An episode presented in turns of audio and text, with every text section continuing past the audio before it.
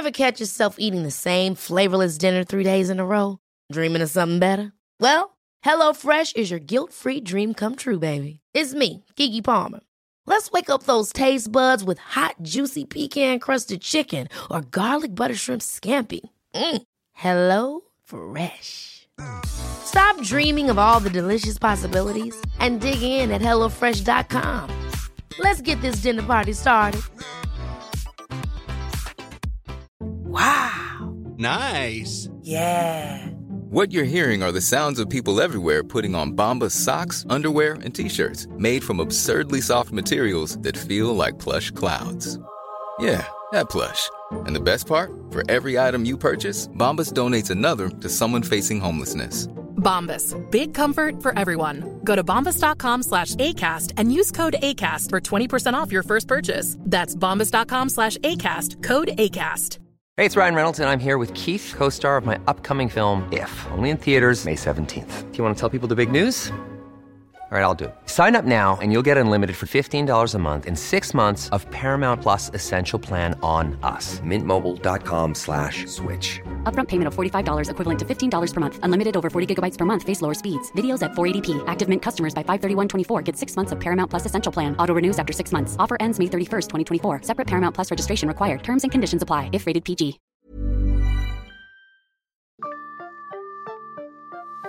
Välkomna till Brott, skratt och tårar med Nina och Silvia. Jag heter Nina Lövenhjelm och är brottmålsadvokat. Och jag heter Silvia Wingst Åkermark och är också brottmålsadvokat. Hej Silvia. Hej. Jag har förstått att du har haft um, jouren. Mm. Jag tänkte om du skulle kunna berätta vad, vad det innebär. Ja, vi har ju tidigare pratat just om att jour som åklagare. Men även advokater har ju jour på helgerna. Och då har man hela helgen. För det är ju så att verksamhet, vår verksamhet pågår konstant och även på helgerna. Och när man har jouren så är det så att då får man olika områden. Stockholm är uppdelat i tre olika områden. Och då är det två olika advokater för varje område. Så det är sex advokater i tjänst kan man säga. Då måste man vara tillgänglig i princip dygnet runt. Men det är sällan, jag har aldrig varit med att de ringer på natten. Men ungefär kanske man går upp eller sätter klockan på sju så man är uppe så att de kan ringa ungefär från åtta tiden. Och det gjorde de faktiskt redan på lördagen.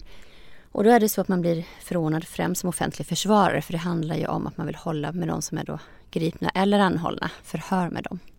Så fort som möjligt? Ja, och ofta så håller man kanske det här 24-8 förhöret när man delger en person misstanke eh, utan advokat. För det ska ju ske då, det finns en tidsfrist i lagen om att helst inom sex timmar men om de är för berusade till exempel då kan man sträcka det till 12 timmar. Så grips som tid på kvällen kan det bli då problem på natten för då är inte vi tillgängliga på samma sätt. Men, men så man kollar då hur deras, alltså tillståndet. Mm. Mm. Vem gör den där bedömningen? Då? Polisen. Det är polisen. Och då, då redogör de det för oss och det litar man på som åklagare. Mm. Men vi får ju träffa dem då kanske i ett ganska dåligt skick på morgonen. Men då väntar man ju också på, först får man, är så är det ju jour också på domstolen. Och så skickar de ut alla förordnanden för det är häktningar också. Så man kan ju få häktningar eh, under helgen. Men många har ju redan advokater då som blivit förordnade tidigare. Eh, och sen kan det också vara så att man begär en advokat om man är misstänkt. Då får ju inte jag dem. Men det kan också vara så att den begärda advokaten ringer mig och säger kan du ta det förhöret så att inte de behöver jobba under helgen. Men då, så man kan ju ha, så igår var det full rulle kan jag säga. Det var förhör precis hela dagen fram till väldigt sent på kvällen. Det, och det är liksom, då får man ju träffa väldigt många olika personer i arresten och de sitter alla, man har typ nästan hela arresten. Jag hade norra området i Stockholm. Och det är blandat liksom, det kan ju vara vad som helst. Det kan ju vara allt från stölder eller mord eller människor. Alltså det är otroligt blandat. Mycket relationsvåld är det ju, mm. eh, som många som sitter för att det är det som är den främsta, för det måste ju finnas de här häktningsskälen vi har pratat om. Och det kan vara just kollisionsfara, att det finns risk att man påverkar då såklart målsäganden när man bor ihop eller att man fortsätter sin brottslighet. Det är ju det de främsta, att man sitter. Men sen är det ju en del grova rattfyllor om man inte har sin hemvist, alltså man bor i Sverige, mm. om man är utländsk medborgare, för då finns det risk att man flyktfara. För det är så pass högt straffvärde just på grovt rattfylleri. Men det gäller också då att man kan... Eller art. Ja, ja och precis. också brotten. Mm att liksom, eh, man är påläst. För du ska också kunna förklara då. Så att man får ju mm. också läsa på snabbt och om man inte har stenkoll från början. Så det är ju lite, det är ju nerv och, men det gäller ju också att man eh, är pigg. Och, eh, och det är inte så att de tänker på att vi ska äta till exempel lunch och så. Jag fick springa mellan olika affärer för det drog över tiden så jag eh, det, var, det var lite hektiskt. Men, eh, och det intressanta var att jag hade precis träffat en eh, före detta åklagarkollega på middag veckan innan och vi hade kontakt efteråt. Hon bara, ah, hoppas du får en lugn jour, för det är det man hoppas när man är åklagare. Att det inte ska ringa så mycket så man kan få sova. Men för oss är det tvärtom. Vi vill ju, ha, vi vill ju få många klienter på helgerna. Eh, så det är ju faktiskt intressant att man tänker så olika. Men, men sen har jag haft jourer när man kanske bara får två ärenden. Det är ju väldigt, och vi vet ju aldrig. Nej, det är jätteolika. Ja. Men vad fick du för typ av brott då? Kan du berätta? Ja nu är det väl lite fortfarande Ja. så här, men det var, jag kan ta det senare, men det var väldigt allvarligt brott. väldigt- ja, precis, blandat. Väldigt, väldigt blandat. Allt från sexualbrott till, jag kan säga allt från sexualbrott till narkotikabrott till eh, våldsbrott. Alltså det var väldigt, väldigt blandat. Eh, men där gäller det ju att man, som vi pratat om, man får det förtroende. Man träffar klienten och många känner sig ju väldigt chockade kanske första gången de sitter. Och du träffar ju väldigt många på en dag, kanske till skillnad mot under en vecka. Då kanske den första. Men det gäller att du ser och visar då. Men problemet är att det är så svårt att komma fram ibland till arresten. Så att du inte ens får tag i var de sitter och så det är väldigt mycket sånt. Alltså tyvärr praktiskt som inte riktigt alltid fungerar. Så det kan ta många timmar innan man ens får ta- kontakt med klienten. För det är så viktigt den där första kontakten. Att bara visa, bara, hej hur mår du? brukar fråga. Så man vill veta deras tillstånd helt enkelt. Och försöker mycket också att försöka lugna dem i situationen och förklara varför de sitter. Eh, framförallt också om det är utländska medborgare som inte kanske kommit hit och begått något brott. De förstår inte alls och tycker det kanske inte alls är så allvarligt till exempel. Men då får man förklara flyktfaran och också kanske den förväntade påföljden och då kan det bli helt så wow vad är det Det är här? ofta frågan man får. Ja, ja Vad kommer jag få för straff? Precis, vilket är svårt. Men eh, det som är såklart jämfört med både åklagare, de har oftast kanske en dag ledigt sen. Då, eh, när man har haft jouren på Mm. helgen. Det har ju inte vi, vi sätter ju igång med vår verksamhet eh, direkt. Men det väljer vi själva såklart också. Men Ja, det, vi, Och det, det är ja. ju inte obligatoriskt att vara med Nej. på den här jourlistan utan det är ju det är nästan slagsmål om att få vara med. Mm, För att eh, det är så många som jobbar med, med brottmål Mm. i Stockholmsområdet så alla kommer inte med på den här jourlistan. Nej, Och så måste man också visa att man har haft ett visst antal häktade mål för att bli, få bli uppskriven på den här just det. Just det. Precis, och jag har ju såklart främst haft häktade mål som åklagare. Jag har haft en hel del som eh, absolut som försvarare.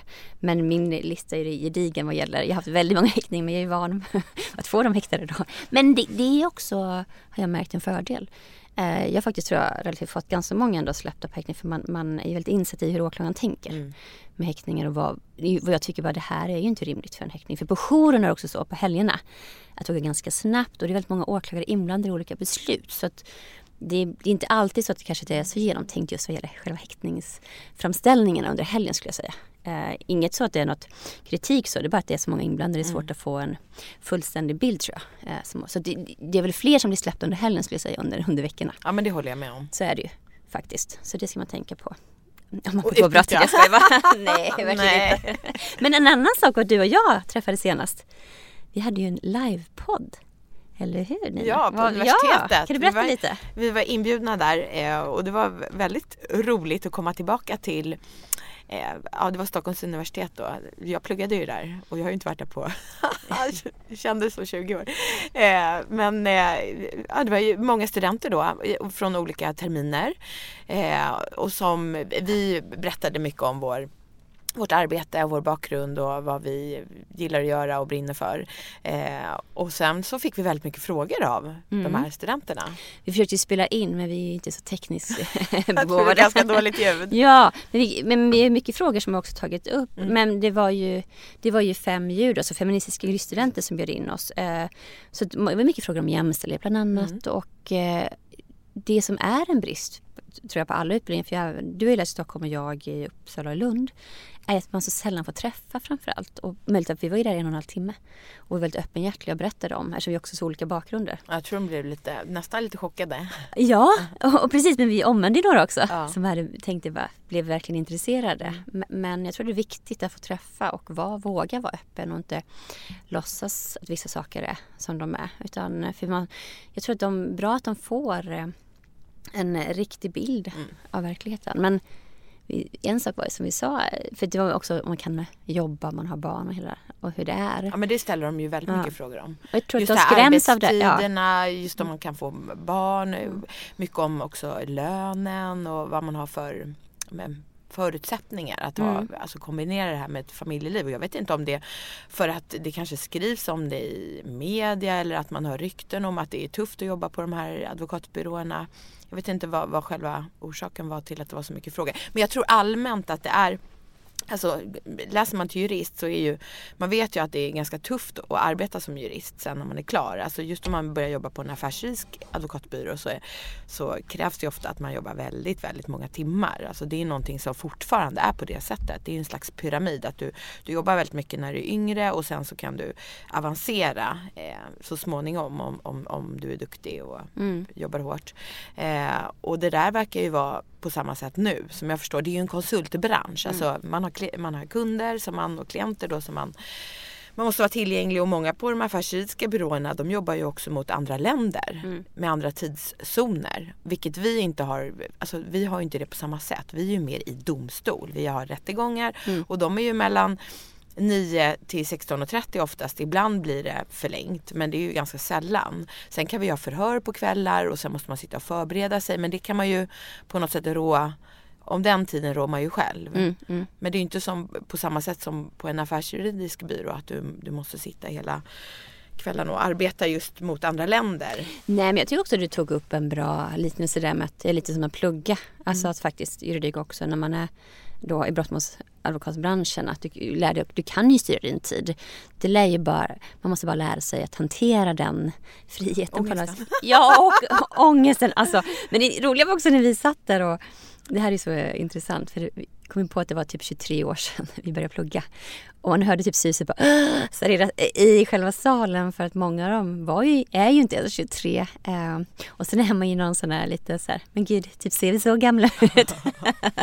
men vi pratar ju också om att samtidigt så är det ju så underbart att vara i den åldern man är i. Det är en helt fantastisk ålder nu.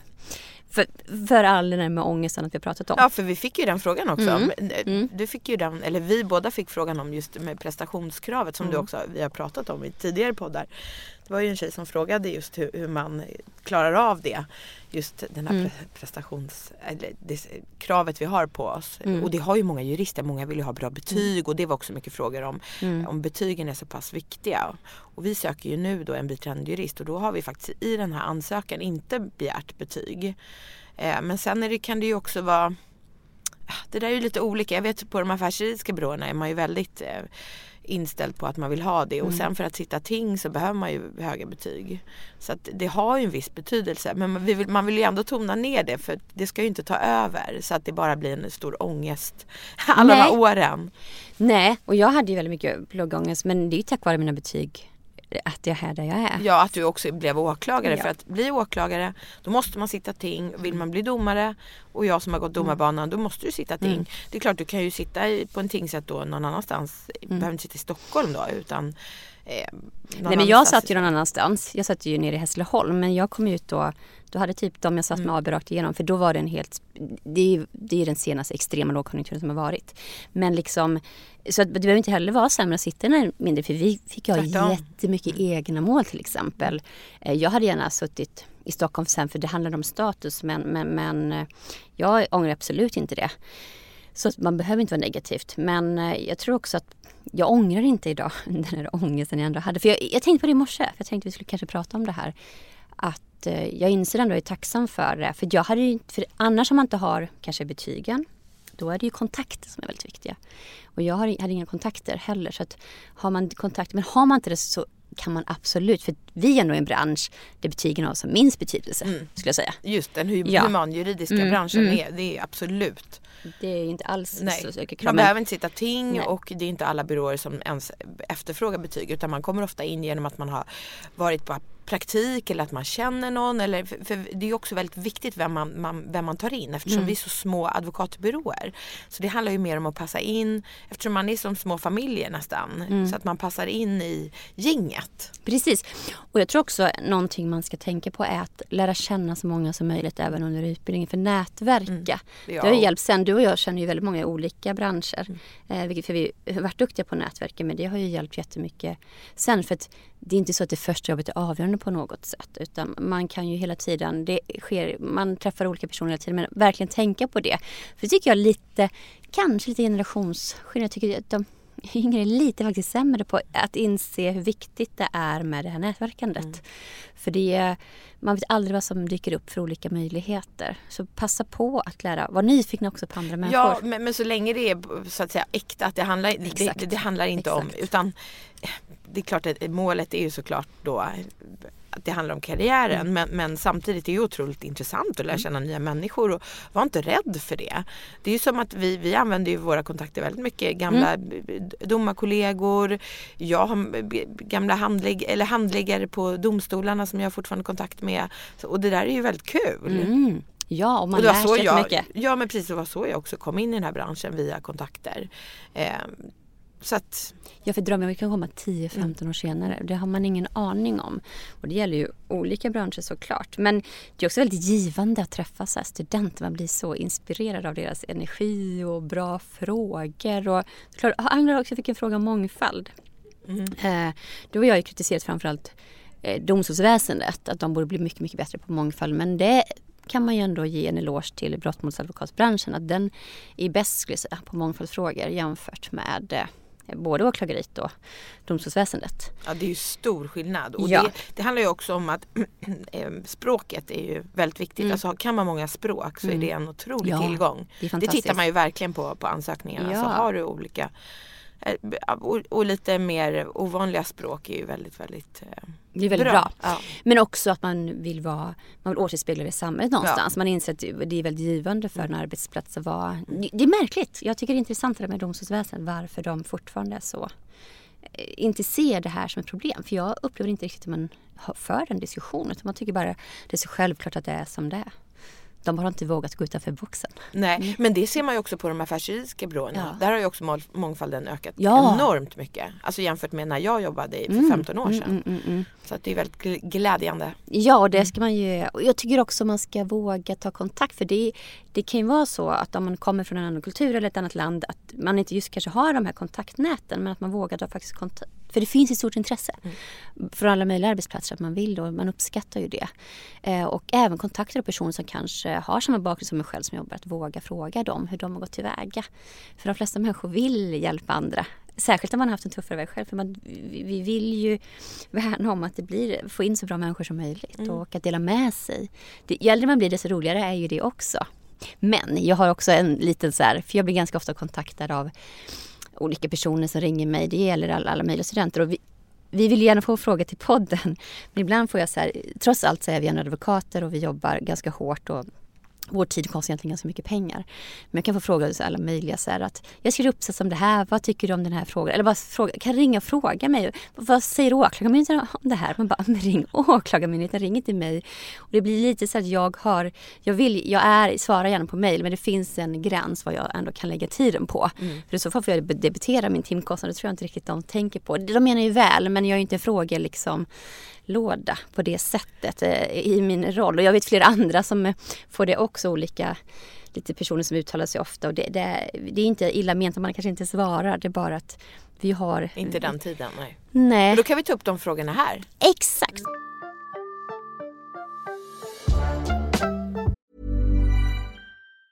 If you thought the only way to get a more defined jawline with natural looking results was through surgery, think again. Juvederm Volux XC is a non surgical injectable gel filler that improves moderate to severe loss of jawline definition and can help you achieve natural looking results with little downtime. Even better, this improved definition lasts up to one year with optimal treatment. No maintenance required. Improve jawline definition for a smooth, sculpted look with Juvederm Volux XC. For important safety information and to find a licensed specialist, visit juvederm.com. That's J U V E D E R M.com. Not for people with severe allergic reactions, allergies to lidocaine, or the proteins used in Juvederm. Common side effects include injection site redness, swelling, pain, tenderness, firmness, lumps, bumps, bruising, discoloration, or itching. There's a risk of unintentional injection into a blood vessel, which can cause vision abnormalities, blindness, stroke, temporary scabs, or scarring. Talk to a licensed specialist to find out if it's right for you. Even when we're on a budget, we still deserve nice things.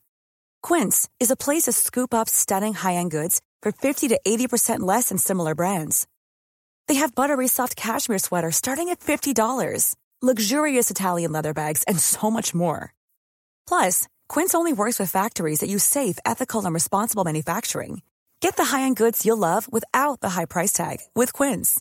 Go to quince.com/style for free shipping and 365 day returns. If you thought the only way to get a more defined jawline with natural-looking results was through surgery, think again. Juvederm Volux XC is a non-surgical injectable gel filler that improves moderate to severe loss of jawline definition and can help you achieve natural-looking results with little downtime. Even better, this improved definition lasts up to one year with optimal treatment. No maintenance required. Improve jawline definition for a smooth, sculpted look with Juvederm Volux XC. For important safety information and to find a licensed specialist, visit juvederm.com. That's J U V E D E R M.com. Not for people with severe allergic reactions, allergies to lidocaine, or the proteins used in Juvederm. Common side effects include injection site redness, swelling, pain, tenderness, firmness, lumps, bumps, bruising, discoloration, or itching. There's a risk of unintentional injection into a blood vessel, which can cause vision abnormalities, blindness, stroke, temporary scabs, or scarring. Talk to a licensed specialist to find out if it's right for you. There's never been a faster or easier way to start your weight loss journey than with PlushCare.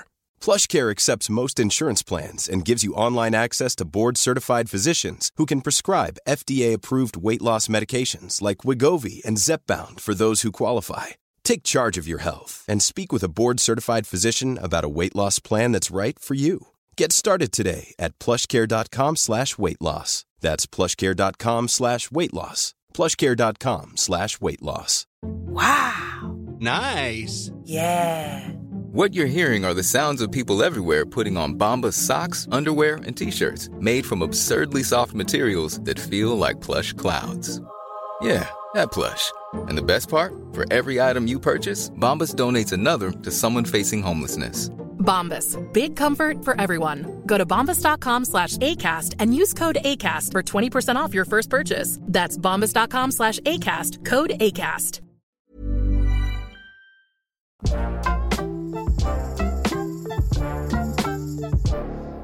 Vi fick en fråga om hur man byter offentlig försvarare. Mm. Hur gör man det Nina? Har du? Ja, men det är så här, regeln är ju att man får ju välja vilken försvarare man vill. Och det är många som inte vet det. Jag tänker nu också på jouren, nu när Mm. du fick de här. För att då är det ju i princip så att de här personerna då, som du får har ju inte valt dig specifikt. Och de har ju inte heller valt någon annan eh, försvarare. Och det kan ju vara personer, det är ofta då eh, eh, anhållna och gripna som eh, kanske tidigare inte har varit föremål för någon rättegång, som inte haft någon advokat i den rättegången. Eh, eller varit misstänkt då för ett brott. Eller att det är utländska eh, gripna då som eh, just det här med flyktfaran att de kanske bara är här under begränsad tid och sen ska de tillbaka till sitt land. Kanske på semester eller ja, något annat ärende.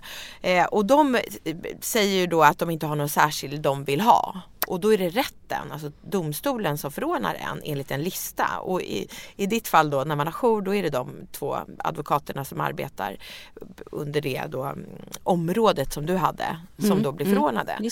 Men eh, sen kan det vara så att eh, man träffar då sin eh, advokat och man kanske har inledande möte med pol- polisförhör och det kan också gå en viss tid under då ärendet, fast under förundersökningen, men så kanske personen känner att man inte har förtroende för den advokaten och då har man alltså, man kan i viss mån få, ha rätt att byta advokat om man, men, men det krävs väldigt mycket för att man ska få byta för det här är också kostnader som staten står för som huvudregel. Har man en viss inkomst så kan man också få betala tillbaka en viss kostnad till staten efter, alltså om man blir dömd för brottet.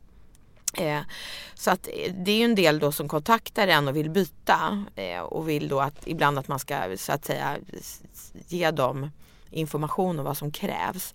Men där har man ju, där gör ju ol- olika advokater på olika sätt. Men, men eh, jag, jag, vi gör inte så att vi skriver någon bytesanmälan utan det får ju de göra själva i så fall. Då får de ju motivera varför de inte vill ha den här advokaten och varför de specifikt vill ha en annan advokat. Men huvudregeln är att man saknar förtroende och då måste man egentligen specificera det här på något sätt. Vad är det då? Ja, men till exempel att advokaten inte har velat åberopa bevisning som eh, personen vill. Det har varit som en grund. Eller att det, det är något specifikt och inte bara att man saknar förtroende eller att man inte kommit i kontakt med advokaten. Det är ofta så här, ja, han svarar ju inte när jag ringer men då kanske den här personen ringer varje dag. Och ibland kan det vara svårt att kontakta via häktet. Det tar ofta väldigt lång tid för oss att få kontakt med våra klienter. Eh, men, och sen är det ett väldigt allvarligt brott, då får man ofta byta. Men eh, jag tycker att domstolarna har blivit hårdare med bytes, Mm. att, att låta då bytesbegäran gå igenom. Och det beror, på också hur långt förundersökning, hur, hur- mycket kostnader som advokaten har arbetat. Alltså har det gått två år och det är ett enormt ekomål till exempel. Då vill ju domstolen helst inte byta ut den advokaten för då måste den nya advokaten läsa in sig på hela målet och det här kan ju kosta väldigt mycket pengar. Då måste man dels betala pengar då för den här advokaten och sen så måste man betala för den nya. Men det är klart att en som är misstänkt för ett brott ska ju ha en duktig advokat som man, den personen har förtroende för. Eh, har man från början valt en specifik advokat då kan det vara ett väldigt problem att byta den. Då är det mycket svårare. Ja, precis. Men, och det som är svårt såklart är ju att många av de här som sitter häktade till exempel som kanske vill byta, Mm. de sitter ju med restriktioner så de får inte prata med någon. Så de kan ju få brev från sina anhöriga kanske till exempel som sagt men vi tycker den här advokaten är bättre. Så det kan ibland bli press också från familj att man ska byta eller att det är medförsvarare. Så det kan ju vara, men jag håller också med för att jag får ju mer just målsägandebiträdesrollen att jag, folk vill byta till mig. Och det är en mardrömshistoria man hör liksom hur vissa kollegor beter sig. Alltså det blir alltså, jag bara, men gud, det är klart att, för menar, huvudregeln är ändå någonstans att man försöker, om det är när man vet, bara, nej men du har faktiskt en väldigt bra advokat, kanske har missförstånd till exempel, Mm. de inte hör av sig och så. Men ibland då när man hör så blir man så nej men gud du ska ju, absolut jag kan tänka mig såklart att företräda dig. Och vi skriver absolut inte heller hos oss några begäran. Men man kan ju förklara som du säger vad som då krävs. Och det är mycket, då får man säga det, du, du kanske behöver skriva ner liksom den här advokaten i så fall ganska mycket. Och kan också vara bra att ringa den här advokaten och säga att du kommer begära. Så att de vet om det. För de flesta, om någon skulle begära mig utbytt då har man, skriver man sig inga synpunkter för oftast är det ju någonting som har hänt då till exempel. Att man känner att nej, det här fungerar inte, då har man inga problem med det. Men, men att ändå det är bra att eh, om jag skulle, och är det någon jag känner, kanske kan jag ringa bara så du vet nu har den här personen begärt mig istället. Och så kan det ju vara. Så vi pratar om att man har kanske ett jättestort mål, man har dåligt samvete för den här klienten, man har inte hunnit som man ska. Och det kan man förstå kanske, eller att det är någon helt annan omsättning som gör att man vill byta. Men, men, men jag försöker ändå inte vara sån att man vill skapa dålig stämning bland andra kollegor. Men jag har haft nu så här att de berättar så här extremt allvarlig brottslighet de varit utsatta för och traumatiserat. Eh, advokater svarar i telefon mitt under förhör, att de går efter 20 minuter och sånt där. Som att det är helt, det får man ju inte göra. Jag kan inte ens förstå att man kan göra det. Alltså en gick ut fyra gånger under förhör tog telefonsamtal. När man ska berätta om det bland de mest värsta övergreppen man varit med om. Då ska man inte åta sig ett sånt uppdrag. Så då tycker jag att med all rätt att de har, för det är ju trots allt väldigt viktigt att de har rätt advokat. Men man måste ju känna förtroende. Men därför också när någon ringer mig när de säger att jag vill begära det. Så jag, försök ändå kom på ett möte innan så känn av om du tycker att det känns bra med mig. För jag vill inte, du får inte känna dig obekväm med mig på något sätt. För att jag vill ändå, det är så viktigt det här förtroendet. Att de känner rätt. För bara för att de har fått ens namn är det inte säkert att de tycker om en. Bara för det.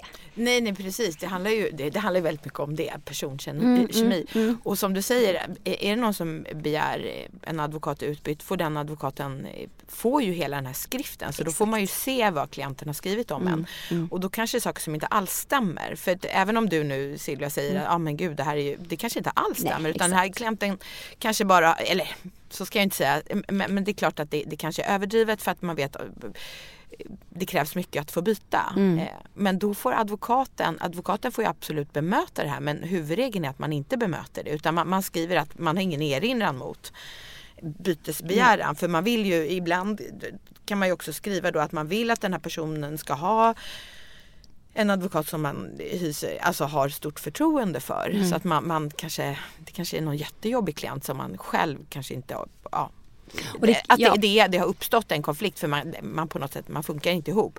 Men, men, men som advokat kan man ju inte heller begära sig utbytt själv. Nej, För Mm. Precis. det är ju bara egentligen advokatetiska regler då i så fall. Att man, Det man krävs kan, mycket. Mm. Det krävs väldigt, väldigt mycket. Så att eh, huvudregeln då är att man, man inte brukar skriva någonting utan man bara på något Mm. sätt eh, men jag vet ju vissa advokater som argumenterar kring eller mot det. Att det stämmer inte alls att jag inte har varit tillgänglig, att jag inte har ringt eller, eller så. Men det där är ju, det är lite olika.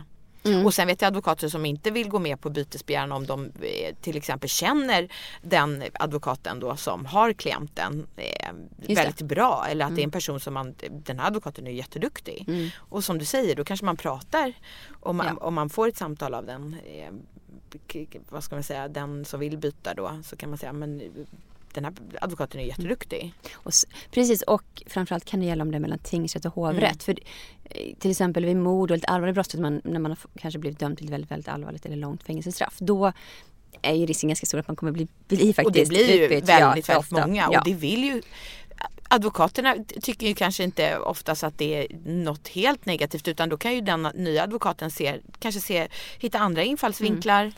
Men det är samtidigt ganska tufft att komma in i hovrätten. Jättetufft eftersom ja. bevisningen är ju redan så att säga mm. framlagd och som vi berättade i avsnittet om mm. hovrätten så är det ju inte nya förhör Nej. i hovrätten så att då får man ju på något sätt, man måste ju godta den här tidigare advokatens arbete mm. just med förhören. Och då, ja. Det har jag varit med om i ett våldtäktsmål när det i princip fanns ett erkännande i, i förundersökningen, ett förhör och jag kommer in i hovrätten och jag hör att de inte tar upp det och det går inte att ta upp och höra i hovrätten och det var så fruktansvärt för det blev ogillat. Och det var jag inte så glad när jag hörde det, både missas av eh, åklagaren och det tidigare målsägandebiträdet. Så det, ja, det, det blir en frustration då, man märker man inte kan, det går inte på något sätt att trolla det, kan ju inte läsa upp det plötsligt i hovrätten.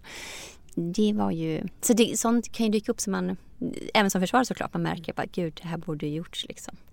Men, men, men man får, det är spelets regler. Och det Absolut. Och det är också det kan man säga att det är en väldigt tuff bransch på så sätt att det här med bytesbegäran det är ju ganska vanligt. Alltså det blir bara mer och mer vanligt känns det som. Eh, och att mm, advokater kan ju då känna, ah, har jag gjort ett dåligt jobb eller är, gillar inte personen mig eller vill, vill personen ha en mycket mer känd advokat till exempel. För just om man blir förordnad som offentlig försvarare, alltså att, man, att personen inte väljer dig själv. Det är klart att då blir det ju så att säga vem som helst. Mm. Ja, och jag hade, vi hade en anställd som blev utbytt mot ett väldigt känd advokat.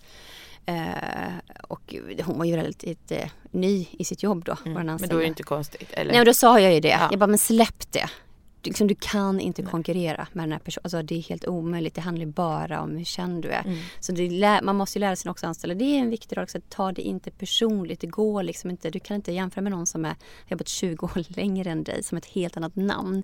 Det handlar ju ingenting om ens liksom erfarenhet. Men därför också som du och jag tycker är viktigt. Därför ska man också kanske inte ha för stora eller för svåra mål för tidigt. För Nej. man är ju inte riktigt redo och därför också ju högre upp du kommer desto större konkurrens och det kanske man inte riktigt är beredd på. Så det måste man också respektera att människor vill ha någon som är mycket mer erfaren och Absolut. Känd. Men sen kan det ju vara också så att domstolen säger nej. Mm, och, och då, det är lite jobbigt. Ja, det är lite jobbigt för då måste ju då advokaten fortsätta ha den här klienten. Mm. Eh, och det är ju såklart, då får man ju göra det bästa av situationen. Men det är klart att det är ju ingen egentligen som vill det. Nej, men, men de flesta är ändå professionella och kan hantera ja, det. Då får man ju på något sätt ja, göra det, det bästa av situationen. Det är ett inte jobb att, att liksom bli så, som vi pratar om, min attach to ego, mm. att det får egot helt. men, men, en annan sak som jag vet att den här frågan egentligen bottnade i var ju också att du har spekulerats lite i, för när det kommer framförallt när personer sitter med restriktioner och det inte kommer från anhöriga eller något annat utan man märker kanske att det är samma advokat som blir ofta begärd när de sitter på häktet. Att frågan är då vem det är som då ger personer som sitter där det här namnet, om det är personal på häktet och sånt där och det är lite obehagligt när man inser kanske hur det går till. Eh, jag vet inte på rak arm hur det sker men det finns ju rykten om det och det, mm. vi kan ju se också att så sker. Och det är väl ingenting att egentligen personal på häktet ska lägga sig i för det är inte så att de på något sätt egentligen har koll på vilka som är de bästa advokaterna skulle jag säga. Faktiskt. Och det, det får ju undvika att ha system som, det, här, det är ju korruption handlar om såklart. Mm. För det är ju väldigt, det är väldigt mycket pengar det här handlar om. Så mm. Många advokater vill, man vill ju ha uppdragen för det är såklart, det är stora, kan ju vara stora mm. mål och mycket pengar. Mm. Att man då inte har påverkat personal som Nej. sitter där då, att man kan sälja in sig. Eh, och det hoppas man i så fall att det finns rutiner också inom kriminalvården som motarbetar det i så fall. Eh, men det är ju inte så kul alltid när man inte förstår hur, för det är ju så, hur kom det här namnet i så fall? Nej men precis och sen kan det ju också vara anhöriga som också blir kontaktade av advokater när, när det, det då har blivit uppmärksammat att, för just när en person blir häktad då blir det mm. offentligt vad det är för typ av brott också. Eh, och då kan ju också de anhöriga bli kontaktade av advokater som är intresserade av det här målet och då så skriver de anhöriga till personen som sitter häktad med restriktioner så att, som inte får prata med de anhöriga. Alltså mm. huvudregeln mm. är ju det. Mm. Och då kanske den häktade känner ett jättestort förtroende för den advokaten som man har. Och sen så plötsligt kommer då eh, de anhöriga och vill ha en annan, en helt annan advokat. Och det där är ju väldigt svårt såklart. svårt Man dilemma. sitter också där inne väldigt utsatt och mår dåligt. Mm. Det, det är ju något som kallas lite ambulance chasing egentligen. Exakt. Som eh, det är inte okej. okej. Men såklart svårt att bevisa. Det Mm. blir svårt att gå clinch med advokaten och säga att det är uppenbart att du har kontaktat den Mm. familjen. Ehm, så att gäller det här med etiken är väldigt viktig. Men man kan, det är viktigt ändå att man har med sig, man, kan, man är inte fast med den advokat man Nej, har om man är nej, missnöjd. nej. Och samma gäller målsägandebiträde. Så det är exakt samma regler som gäller där. För det har ju många som ringer helt förstörda och som är så missnöjda med sin... Framförallt då för att du är ju så utsatt både Mm. då som misstänkt och målsägande och du kan ju få, när du inte alls känner att du kan prata samma språk eller förstår din advokat, då blir du dubbelt utsatt. Mm. Och det, det är därför. Men man kan inte tro att man kan säga advokatshoppa heller och testa lite olika advokater för det det är som det är statliga pengar. Om man betalar själv, absolut. Men det är också lite varningstecken om man är en sån som byter för mycket advokat. För då handlar kanske man själv vill påverka lite. För vi ska ju ändå inte, vi måste ju alltid vara professionella i vår roll. Det får inte bli liksom din förlängda arm på det sättet av din Nej, men- klient. Och det är ju det som är så viktigt att du, du måste ju alltid göra som de här advokatetiska reglerna säger. Så du kan inte bara för att du vill behålla en klient som kanske begär saker, till exempel att man ska bryta restriktionerna, det får du ju absolut inte göra. Och så kanske det finns andra advokater som kan, ja. eh, Det är ju väldigt viktigt att man, man ja men då får man bli begärd utbytt i så fall, för man Ja. gör inte det. Nej. Och det måste man ha med sig. Ja. Vara väldigt trygg i sin värdegrund där och förstå de etiska reglerna. Allt handlar inte bara om pengar heller. Men det är därför också viktigt att man har bra personer man kan prata med och ha chefer som styr en rätt i den här djungeln av klienter. Nej men, men faktiskt, det, det är inte så lätt och därför det är en tuff bransch på det sättet och att den är så konkurrensutsatt. Men, vi, vi peppade ju alla. Mm, Jag, jag vet inte om de blev rädda samtidigt som Nej men jag tror att jag blir men vi, var, vi var ärliga med, Ja. med, och det kändes som många var väldigt intresserade av den Mm. här branschen. Och den är ju superintressant men det, det gäller ju att, som vi pratade om, när man gillar människor, det har vi sagt hundra gånger, men det är människor och juridiken och den här nerven och att alltid vara tillgänglig. Nej men att jobba, alltså, Och var väldigt orädd. ja. Och tack för att ni lyssnat. Ja verkligen, tack, hej hej! Hej!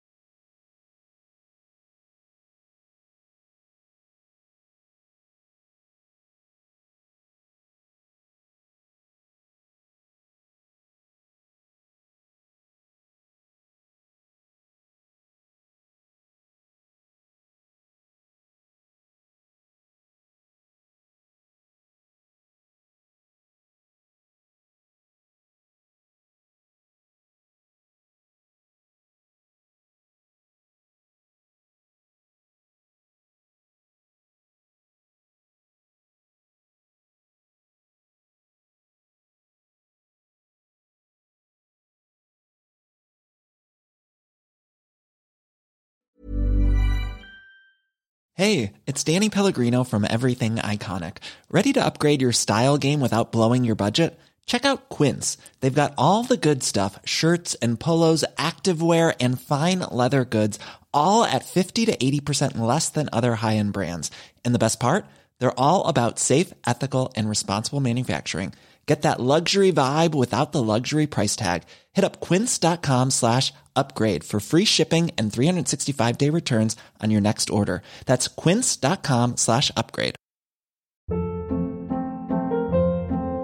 Hold up. What was that? Boring. No flavor. That was as bad as those leftovers you ate all week. Kiki Palmer here, and it's time to say hello to something fresh and guilt-free. Hello Fresh. Jazz up dinner with pecan-crusted chicken or garlic butter shrimp scampi. Now that's music to my mouth. Hello Fresh. Let's get this dinner party started. Discover all the delicious possibilities at hellofresh.com. When it comes to your finances, you think you've done it all. You've saved, you've researched, and you've invested all that you can. Now it's time to take those investments to the next level by using the brand behind every great investor, Yahoo Finance. As America's number one finance destination, Yahoo Finance has everything you need, whether you're a seasoned trader or just dipping your toes into the market. Join the millions of investors who trust Yahoo Finance to guide them on their financial journey. For comprehensive financial news and analysis, visit yahoofinance.com, the number one financial destination, yahoofinance.com.